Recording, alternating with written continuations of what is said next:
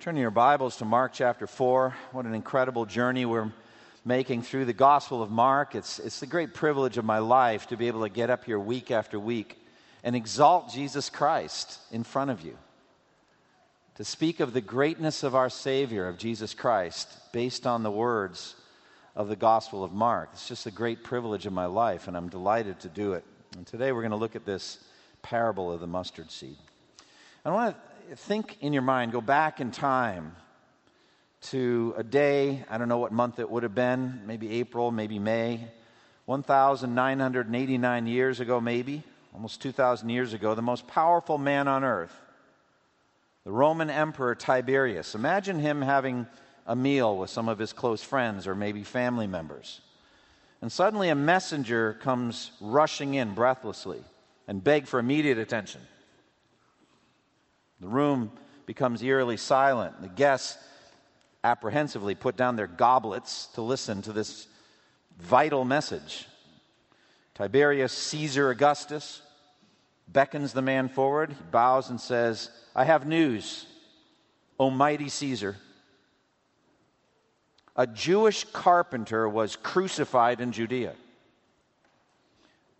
Furthermore, a small group of 120 Jews who were following him are praying in a small upper room in the city of Jerusalem. Imagine the mighty emperor staring blankly at him. That's it? His Roman Empire was the largest the world had ever seen, almost 2 million square miles. As much as one quarter of the world's population, perhaps as many as 60 million people under his daily domination. He commanded the mightiest and most dominant military the world had ever seen over 300,000 Roman legions that kept a forced peace and Roman rule on all those conquered territories. At Tiberius's slightest word, the world trembled. His policies shaped the lives of all the people who lived under his crushing domination. Why would he possibly care about something so insignificant as the death of a single Jewish man in one of his smaller provinces, 1,450 miles away from Rome? Why would he have any interest at all in some tiny band of 120 Jewish fanatics who were praying and waiting in some shabby second story room in a dusty city of the Far East? Why would he possibly care about that? Yet, from that tiny beginning, from a small black granule called a mustard seed, he has spread a mighty kingdom that will outlast every human empire. From a microscopic beginning, if you look at planet Earth, has come vast, immeasurable glory. And that's what today's parable is all about. Jesus' death was the mustard seed as were the sacrifices of all his courageous servants to advance the gospel step by step from Jerusalem through Judea and Samaria to the Gentile worlds, north, south, east, west from Jerusalem. So That's my approach to this parable. Centrally, it is about Jesus and his death and his growing kingdom. But secondarily, also as a pattern that Christianity follows again and again and again of small seeds planted that start out insignificantly and grow explosively. Mustard seed after mustard seed, dying and causing growth. All of that mysteriously building a spiritual kingdom of genuinely converted souls, so vast you can scarcely imagine it. Within three short centuries, and the world moved a lot more slowly back then than it does now. Christianity would explode from the upper room in Jerusalem and conquer, spiritually conquer, the mighty Roman Empire. So vast and powerful and rapid was that spread that a Roman emperor, Constantine, declared himself to be a worshiper of that Jewish carpenter three short centuries later. Now, that would have been inconceivable to Tiberius but Constantine, whatever he actually believed, saw it beneficial. But King Jesus had much bigger designs than the confines of the Roman Empire and the limits of just a few centuries. The kingdom of God has grown in every generation vast, hidden, powerful, eternal life and growth surging through it. So vast, it's almost inconceivable how big his kingdom really is. We can't even picture what a multitude greater than anyone could count would look like from every tribe, language, people, and nation. Today's parable predicted that staggering, stunning, glorious, earth shaking growth, the parable of the mustard seed. Simply put, the lesson of this parable is this the kingdom of God starts small and grows large. And so, in the words of Zechariah 4:10, we should not despise the day of small things. Now, before I go on into the rest of the sermon, I just wonder if we could take a poll worldwide of 7 billion people plus. How many do you think know Tiberius today? How many people know Jesus Christ today? How would you compare fame on those two? Just an interesting question. You ought to do that this week. Just go like 20, 30 people you know and say, Have you ever heard of Tiberius? And just see what they say. So come back and give me some stories on those conversations. It'd be interesting where they lead. All right, the context here, Mark 4, is a series of parables. At the end of the section that you just heard Jim read, uh, this is a strategy that Jesus gave of teaching in parables. He did not say anything without using a parable. But when he was alone with his disciples, he would explain everything. So, again, as with all the Gospels, we're only getting a small sampling of Jesus' teaching, ministry, and of his works. John said that I didn't share everything. If I did, the whole world couldn't contain the books that would be written. So we just have a small sampling of Jesus' teaching ministry, and much smaller in Mark than in Matthew and Luke and John.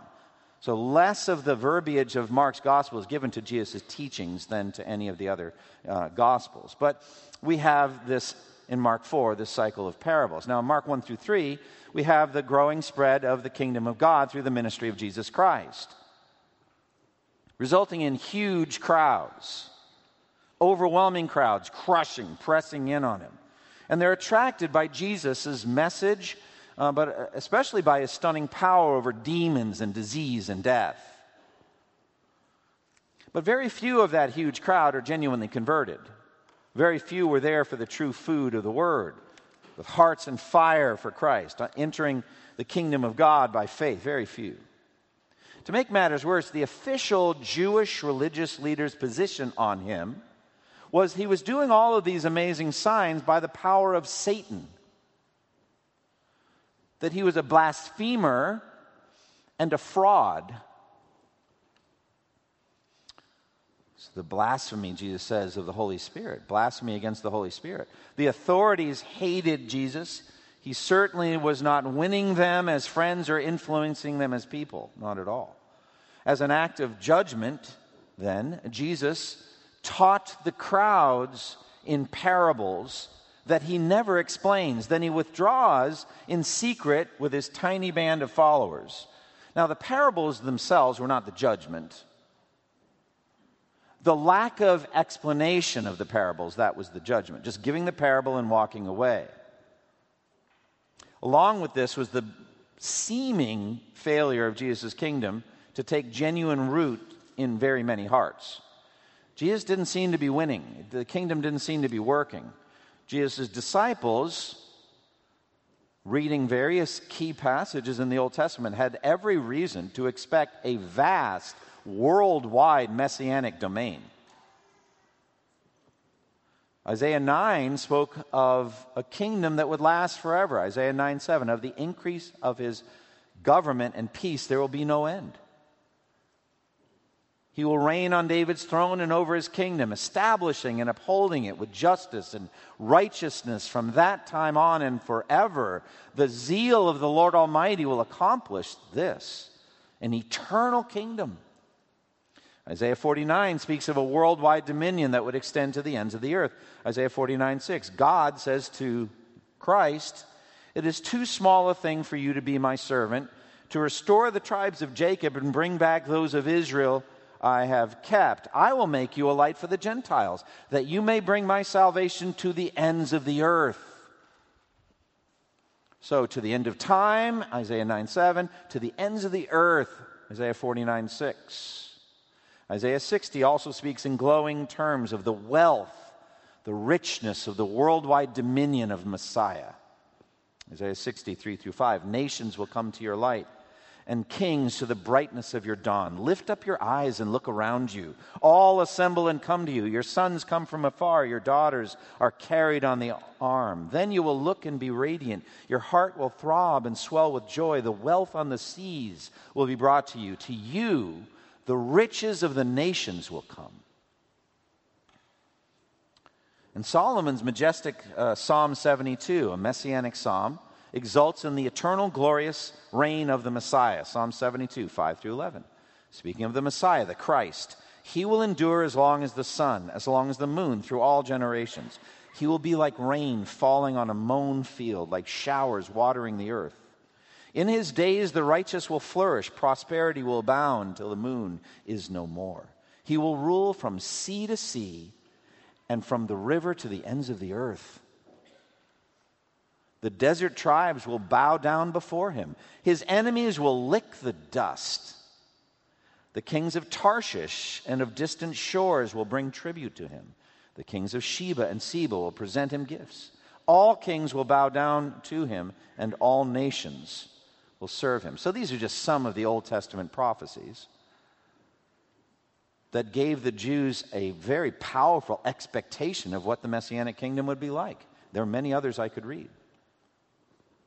But instead of this glorious kingdom, most of the Jews at that time, led by their unbelieving, jealous, power hungry leaders, were rejecting Jesus as the Messiah. Jesus responds by telling these parables with no explanation, leading many of his, uh, his enemies to say he was demon possessed or out of his mind, since these unexplained stories made no sense. Now, privately, his disciples were probably wondering similar things. I mean, if we just boil it down to, is this really it? Is this it? I mean, us? Luke 13, 23. Someone asked him, Lord, are only a few people going to be saved? I mean, think about that question. What's behind that question? Lord, are only a few people going to be saved? I mean, is it going to be a real small, kind of ragged band here? Even John the Baptist at the end of his life, wondering the same thing. I mean, he's in prison, waiting to die.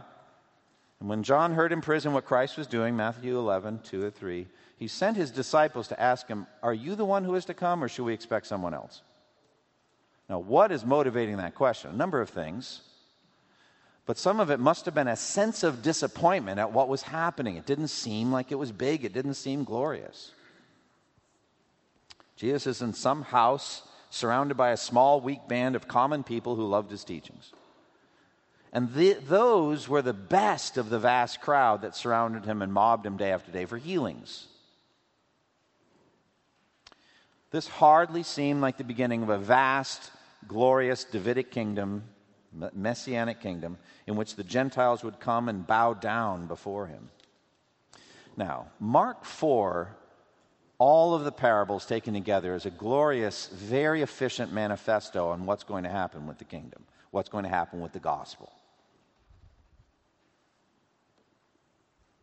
It includes explanations for people's rejection of the gospel as well as their acceptance of it. So it begins with the parable of the seed in the soils, which we went through. The most important parable, uh, Jesus gives indications that it's really a gateway parable.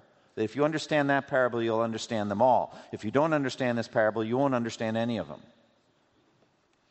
And so the kingdom of God is like seed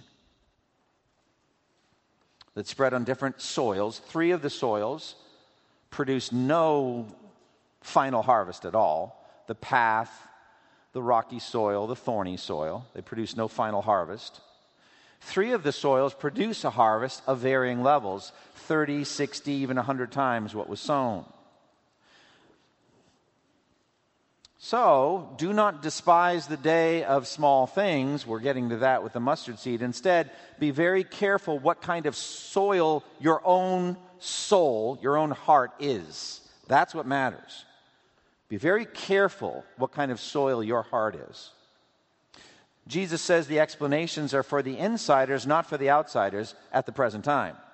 But the day will come when the light of the Word of God will shine brightly for all to see. Jesus is the light of the world, and God did not bring that light into the world to hide under a bowl or a bed. Look at verses 22 and 23. Whatever is hidden is meant to be disclosed, and whatever is concealed is meant to be brought out in the open. If anyone has ears to hear, let him hear. In other words, for now, in the context of Mark 4, that statement is For now, my teachings are secret and hidden, but they're not meant to be that way, ultimately. We're going to bring them out, and it's going to be shining throughout the world. So the real issue is you better look after yourself. Look after how you hear the Word of God. You better be very, very careful what's going on inside of you when you hear the, the, the gospel. Verse 24 and 25. Consider carefully how you hear. With the measure you use, it will be measured to you, and even more. Whoever has will be given more. Whoever does not have, even what he has will be taken from him. So, if you receive the Word of God, the gospel, if you grow in it, you're going to accelerate in that growth. You're going to produce more and more, uh, more and more fruit. The measure you use will be measured to you and even more. But for those who hear and do nothing with the word, even what they have is going to be taken from them. So they may have some early understanding of the gospel, uh, some basic understanding. After a while, their hearts will be so hard they won't get anything out of it. Now, last week, again, we had an agricultural parable. And there, though the, the, the sower is scattering seed everywhere, we end up focusing on one plant and the dynamics of the, the growth of that one plant. This was last week verse 26 through 29. He said, This is what the kingdom of God is like. A man scatters seed on the ground. Night and day, whether he sleeps or gets up, the seed sprouts and grows, though he does not know how. All by itself, the soil produces grain. First the stalk, then the head, then the full kernel in the head. And then, as soon as the grain is ripe, he puts the sickle to it because the harvest has come. Basic idea is this people are responsible to spread the word of, the, of, of God, but God alone can make it grow. They can't do anything to the actual individual inside their heart to bring them to faith in Christ. They can't save them, they can't bring about life. They don't know how that happens. They can't make it happen. They're limited in knowledge. They don't understand the process. They're limited in power. They can't make it happen. But what they can do is they can scatter the seed and then they can take part in the harvest of bringing somebody to Christ. So that was last week. Now, today's parable, Jesus is saying no matter how apparently small the beginnings, the kingdom of God in the end will be immense and spectacular. Wait for it. Don't give up on it just because it appears small. So that's what we're getting to now. So let's dig in and look at it. Parable of the mustard seed, verse 30 through 32. Again, he said, What shall we say the kingdom of God is like? Or what parable shall we use to describe it? It's like a mustard seed, which is the smallest seed you plant in the ground. Yet when planted, it grows and becomes the largest of garden plants with such big branches that the birds of the air can perch in its shade. So, what is a parable? What, what does that mean? It, it, the Greek means to lay alongside. Simply put, it's this is like that. So, we're taking the invisible, mysterious, difficult to understand kingdom of God, and we're explaining some aspect of it by something in everyday life that you are very familiar with. So, it means to lay alongside. The kingdom is like this thing. Now, Jesus was fond of agricultural parables. He used a lot of them. They weren't the only type, but they were the most dominant type seeds and soils and plants and things growing. Does that a lot. Now, in general, in terms of interpretation of Scripture, parables are, are best when you focus on the main idea and don't go down rabbit trails of details. Although, I think we can even take that idea too far and say the details are in no way important. You just want to be careful with the details. Don't allegorize them, something like that. So the details are important, but really you want to start with the main idea. And what's the main idea of the parable of the mustard seed? Start small, gets big. That's the basic idea. Don't worry about the apparent failure of the gospel. The kingdom of God has a small beginning, but an immeasurably glorious and big end. It's going to be really big. Friends, this thing's going to be big. I'm trying to picture. Can you picture what hundreds and hundreds and hundreds of millions of genuine born again people look like in radiant robes? I mean, what's the biggest crowd you've ever seen? It's not hundreds and hundreds and hundreds of millions. So it's going to be really big. But there's going to be a temptation to be discouraged because it so frequently looks so small and unimpressive. So that's what we're getting at here. So now we have a problem with this whole mustard seed thing. We have a problem. Probably right there in your kitchen. All right? What do I mean by that? Well, R.C. Sproul spoke of his involvement with the Council for Biblical Inerrancy, and he said in that process, he interacted with a former evangelical scholar. He's no longer evangelical.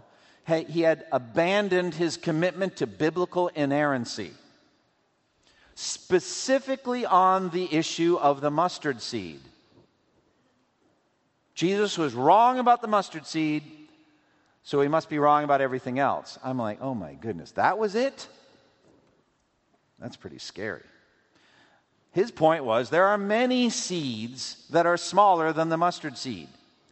So, like I said, the problem's right there in your kitchen. I did this a couple of years ago. I went to our cabinet, and sure enough, my wife has mustard seeds. I open it up, and they look pretty big to me. I mean, they're like little BBs. You know, and they're, I mean, they're, all seeds are small, but they, were, they weren't impressively, staggeringly small. So I get it. I get the problem.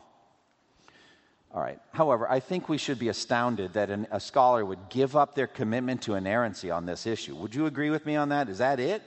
This is your biggest problem?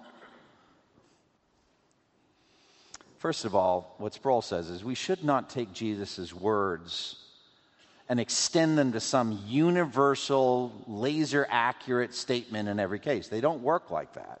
Jesus' statements don't work like that. The Gospels don't work like that. For example, in Mark 145, it says, People came to him from everywhere. Stop right there. Just stop just a minute.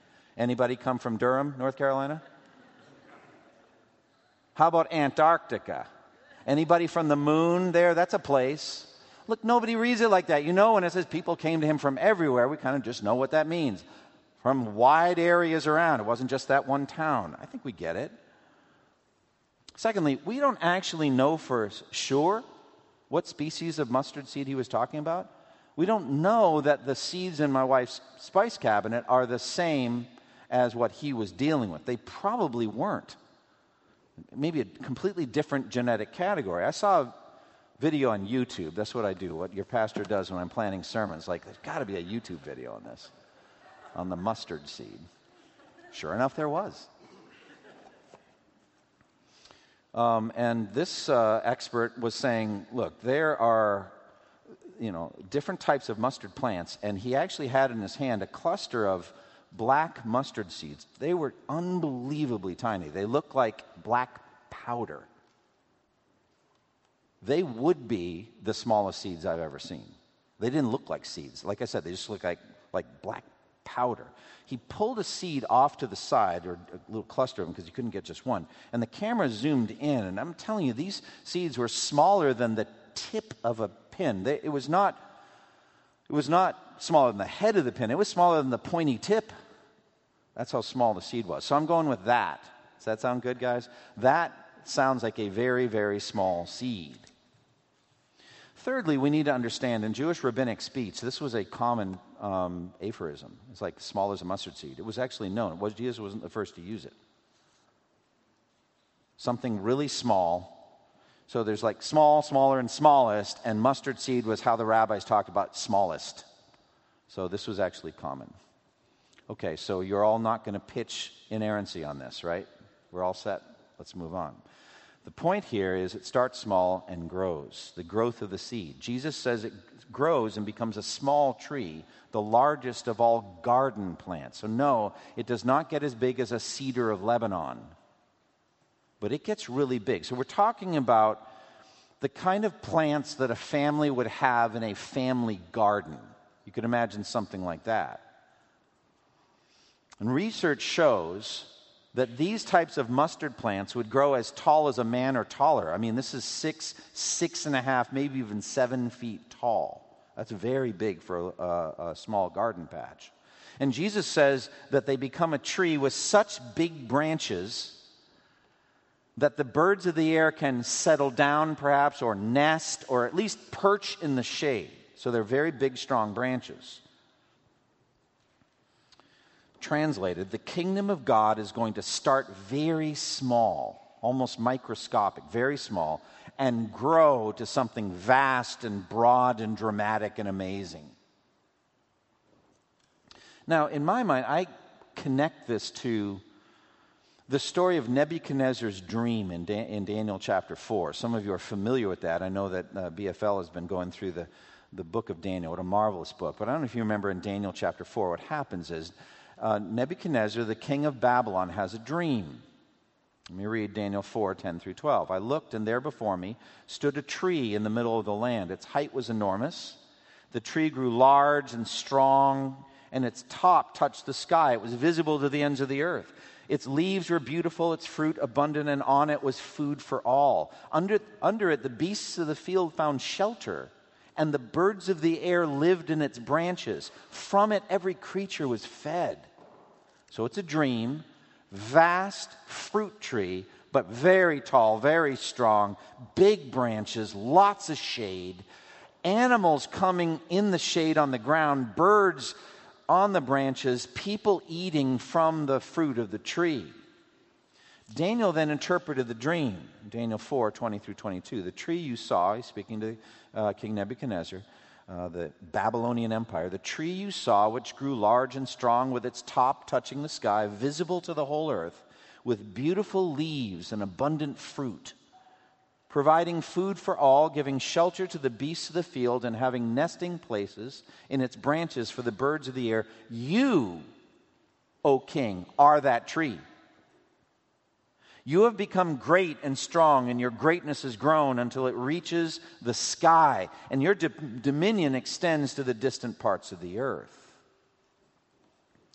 So, Nebuchadnezzar, as the head or the king of the Babylonian Empire, is represented by a vast, fruitful, huge, leafy tree, and everything is clustered around it.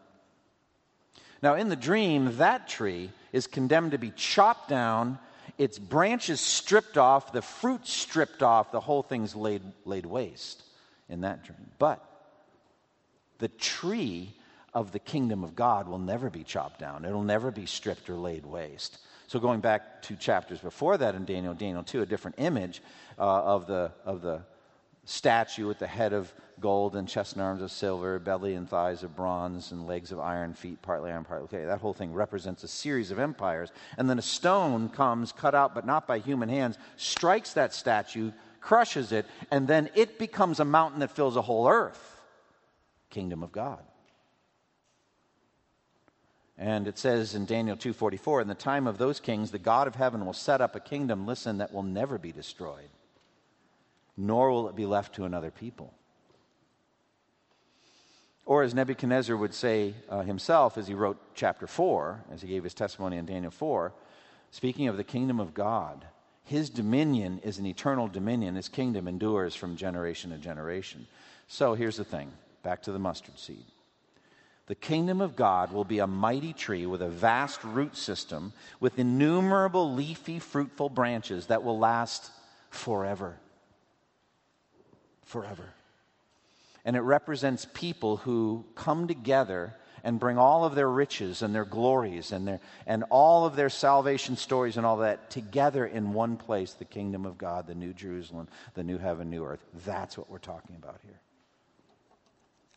Now, what is the mustard seed? Well, I believe we'll start with Jesus. Jesus is the first mustard seed. His life, his death, his resurrection represents that. Now, we see this uh, again and again uh, with the lamp, and Jesus is the lamp, and then we're the lamp. And so, again, my, my approach on this parable is Jesus is the mustard seed, and then we are the mustard seed. So, but first and foremost, we start with Jesus. We see that with the lamp in Mark 4:21. Do you bring in a lamp and put it under a bowl or a bed? Instead, don't you put it up on its stand? Well, what's the lamp? Jesus is the lamp. He says in John 8:12, "I am the light of the world. Whoever follows me will never walk in darkness, but will have the light of life." Or again, Isaiah 9 2, the people walking in darkness have seen a great light, and those living in the land of the shadow of death, a light has dawned. But then Jesus said, We are the light of the world. So he's the light of the world, we're the light of the world. Matthew 5, 14 through 16. You are the light of the world. City on a hill cannot be hidden. Neither do people light a lamp and put it under a bowl. Instead, they put it on its stand. It gives light to everyone in the house. In the same way, let your light shine before others that they may see your good deeds and glorify your Father in heaven. So Jesus is the first great light of the world, and we, following his example, we are also light of the world. Same thing with the seed, the mustard seed. Or again in John 12, verse 24 through 26. Jesus said this I tell you the truth, unless a kernel of wheat falls into the ground and dies, it remains by itself a single seed. But if it dies, it brings forth much fruit. All right, what is the seed that falls in the ground and dies? And if it dies, it brings forth much fruit. Jesus' own death is the first fulfillment of that. But you know this is a pattern that he is commending that we would all follow going forward. And he makes that plain by the next few verses in John 12. Unless a kernel of wheat falls to the ground and dies, it remains a single seed. But if it dies, it brings forth much fruit. The man who loves his life will lose it, while the man who hates his life in this world will keep it for eternal life. Whoever serves me must follow me, and where I am, my servant also will be. My Father will honor the one who serves me. It's pretty obvious. He's calling us to be seeds that fall in the ground and die. And if you're willing to do that, if you're willing to fall into the ground and die, you're going to bear much fruit. I'm thinking about the Monteros, I'm thinking about hospitality. You say, but Pastor, I'm an introvert. Well, just practice saying that to Jesus on Judgment Day. Jesus, you know I'm an introvert, all right? I couldn't do that hospitality thing. And just picture how that will wash on that day. And once you conclude that will not wash on that day, then be hospitable. It's like, but it feels like death to walk across the street and meet my neighbor. Well, we got to talk about that at a lot of levels. I understand that feeling, all right? But the fact of the matter is, I believe John 12, 24 through 26 is talking first about Jesus and then about all of us. It's pretty obvious. He died and rose again, and look at all the fruit that's come from that. Therefore, if we die, fall into the ground and die, look at the fruit that will come from our lives. All right, so let's bring that back to the mustard seed. Jesus lived a life, very short ministry time, uh, could have easily never been noticed, falls in the ground and dies, rises again from the dead, and establishes the beginning of the kingdom 120 believers, little mustard seed. Then he's calling on us to do the same thing. And guess what's going to happen? We're going to go and minister, and the stuff we do is not going to be very impressive initially. But don't be disappointed. Don't be discouraged. Don't despise the day of small things. Those things start small, but they can get really big. Jesus is going to use the mustard seed analogy later to talk about small acts of faith. They come to him and say, Oh Lord, increase our faith. Jesus said, Matthew 17, 20, I tell you the truth, if you have faith as small as a mustard seed, you can say to this mountain, Move from here to there, and it will move. Nothing will be impossible for you. So the smallest things we do can have an eternal impact. Church history is full of seemingly minor movements and moments that end up having a massive impact, even for all eternity. We can easily become discouraged and say, What difference does anything I do make at all? We can despise the day of small things. I keep saying that. That's Zechariah 4:10 I don't know if you remember that. The Jews had come back after the exile. They're in rubble filled Jerusalem. They got to rebuild the wall, but they also have to rebuild the temple. It's the center of the Jewish religion, the Old Covenant religion. And so they eventually do rebuild the temple, but the old timers remembered Solomon's temple in all of its glory. And they wept and moaned and lamented over this small, shabby looking substitute temple. And Zechariah 4:10 says, "Do not despise the day of small things." God has the power to take small acts of obedience and make something great of it. So, what are some examples of mustard seeds that we can plant? Well, I think about the daily work of a mother singing, Jesus loves me, this I know, for the Bible tells me so, to her baby. And just doing that night after night after night after night, singing that song, and then all the other things that the mom does to pour the gospel into the growing child over the years. I'm telling you, she has some hard days.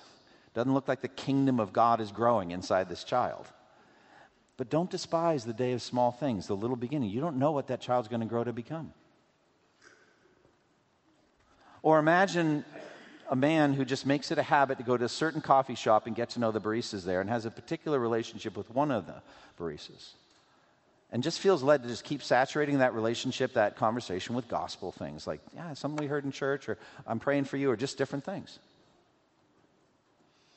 You can imagine one time making a comment and you don't have any idea that that comment reminds that person of something that was said to them by a Christian relative or by a Christian roommate or friend years ago, and you had no way of knowing what that comment would do, and you had no way of knowing that they couldn't get to sleep that night because they knew something was up and the person comes to faith in Christ. But it's just some comment you made. You didn't even know the power of it, the impact of it. Little moments of faithful service. Write an encouraging note on the bill and leave a good tip.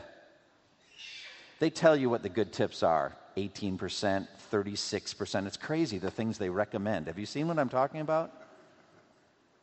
58% tip. Like, okay. another topic for another day. But I mean, you can, you can leave a generous tip with a, uh, something that you write to encourage the person. You never know that that comes at precisely a time somebody's hurting for cash.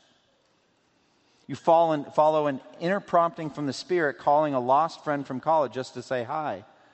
And you didn't realize that she was sliding toward suicide, toward depression. You had no idea. You didn't know what was going on. You just wanted to call and say hello. Little thing, a little act of obedience. Or secret patterns of prayer for missionaries. We have missionaries that are serving on the field.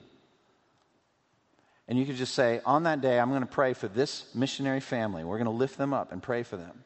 And you don't know, but they, that is exactly the moment they needed prayer. Or there's something going on in their city, something with, with the security. Maybe their position's compromised or they're in some danger from persecution. Or it could be just an opportunity, like a coffee shop or a person that they're meeting. And that's the time that you are praying for them like the widow giving her two tiny copper coins. And, then together make up a fraction of a penny. How many children put in money in the offering plates going by? And you don't have any idea what that pattern of giving is going to grow to in their lives, how generous they're going to be when they're adults because they early on had that pattern of giving. The mustard seeds of faith, mustard seeds of sacrificial service growing into big things later a word, a prayer, a gift, an act of kindness, a gesture, encouraging note, or a Bible study you start and there's two people that show up. Don't worry about the numbers. Just be faithful and teach God's word to the people that show up. Don't despise the day of small things. Now, how big is this thing going to get? Really big. The glorious consummation of Christ's kingdom. Of course, there's this famous verse, Revelation 7 9 and 10. After this I looked, and there before me was a multitude greater than anyone could count, from, from every nation, tribe, people, and language, standing before the throne in front of the, th- the Lamb, wearing white robes, and they're holding palm branches in their hands, and they were saying, Salvation belongs to our God who sits on the throne and to the Lamb. Awesome. Picture it. Yeah, it started shabby and small 120 upper room, that's it. Look how big it's going to be. In the language of Daniel 4 and Nebuchadnezzar's tree, these are the fruit and the animals and the birds from the ends of the earth that come to live under the shade of Christ forever. You know what I think? It's never going to stop growing. it's never going to stop growing. I think procreation will end. There won't be new people added to the kingdom. But it does say in Isaiah 9 7, of the increase of his government and peace, there will be no end. So just go with increased that never ends. How is that? In the estimation of the greatness of Christ, in what he did to build his kingdom forever. That's a dynamic heaven. That's what I would commend to you. From Jerusalem to the ends of the earth. The death of one man, Jesus Christ, changed all of human history. So also the tiny cluster of ordinary people, 12 apostles and a few other people there in the upper room. And then the Holy Spirit poured out on them in the day of Pentecost, and they poured out in the streets to change the world. They moved out in Jerusalem. They spread out boldly from there through Judea. Philip and some others brought the gospel to the Samaritans, and they won some Samaritans to Christ. Then Philip is led by the Spirit to go talk to the Ethiopian eunuch, leads him to faith in Christ. He goes down up the, up the Nile River, the upper Nile, and, and you know, lives out his Christian life there in Ethiopia. Merchants and tradesmen and travelers in caravans and soldiers posted to different places in the distant places in the Roman em- Empire, going along ancient trade routes, coastal traders poking along the inlets and cliffs and coastlines of the Mediterranean Sea and the east coast of Africa. Go- apostles took the gospel as far as India and probably as far west as Spain. The tiny mustard seed of 120 believers began to turn the world upside down for Christ. And this amazing pattern has continued to our day. You got Moravians that have the idea of winning, winning slaves on plantations in the early 18th century, they began the Protestant, modern Protestant missions movement. William Carey, Baptist, took the gospel to India. Just one man. Adoniram Judson, his wife Nancy, brought the gospel to Burma, led to tens of thousands of Burmese Christians. Just one person getting off a boat, starting small. Hudson Taylor going to the inland regions of China by the end of his life, the China Inland Mission was uh, responsible for, for 50 to 75,000 Chinese believers. Just the vision of one individual. David Livingstone, of the heart of the dark continent, explorer, missionary. And Christianity claims hundreds of millions of converts from every nation on earth. The Church of Jesus Christ is bigger than you think it is. And it's not just famous missionaries. Unnamed evangelists have walked courageously across the street or across the office space you're like, man, that takes courage. You don't know my boss. No, I don't know your boss, but I had one of those bosses. And you feel led by the Lord to go share your faith with your boss. And, and it takes courage, but the Lord can bless it.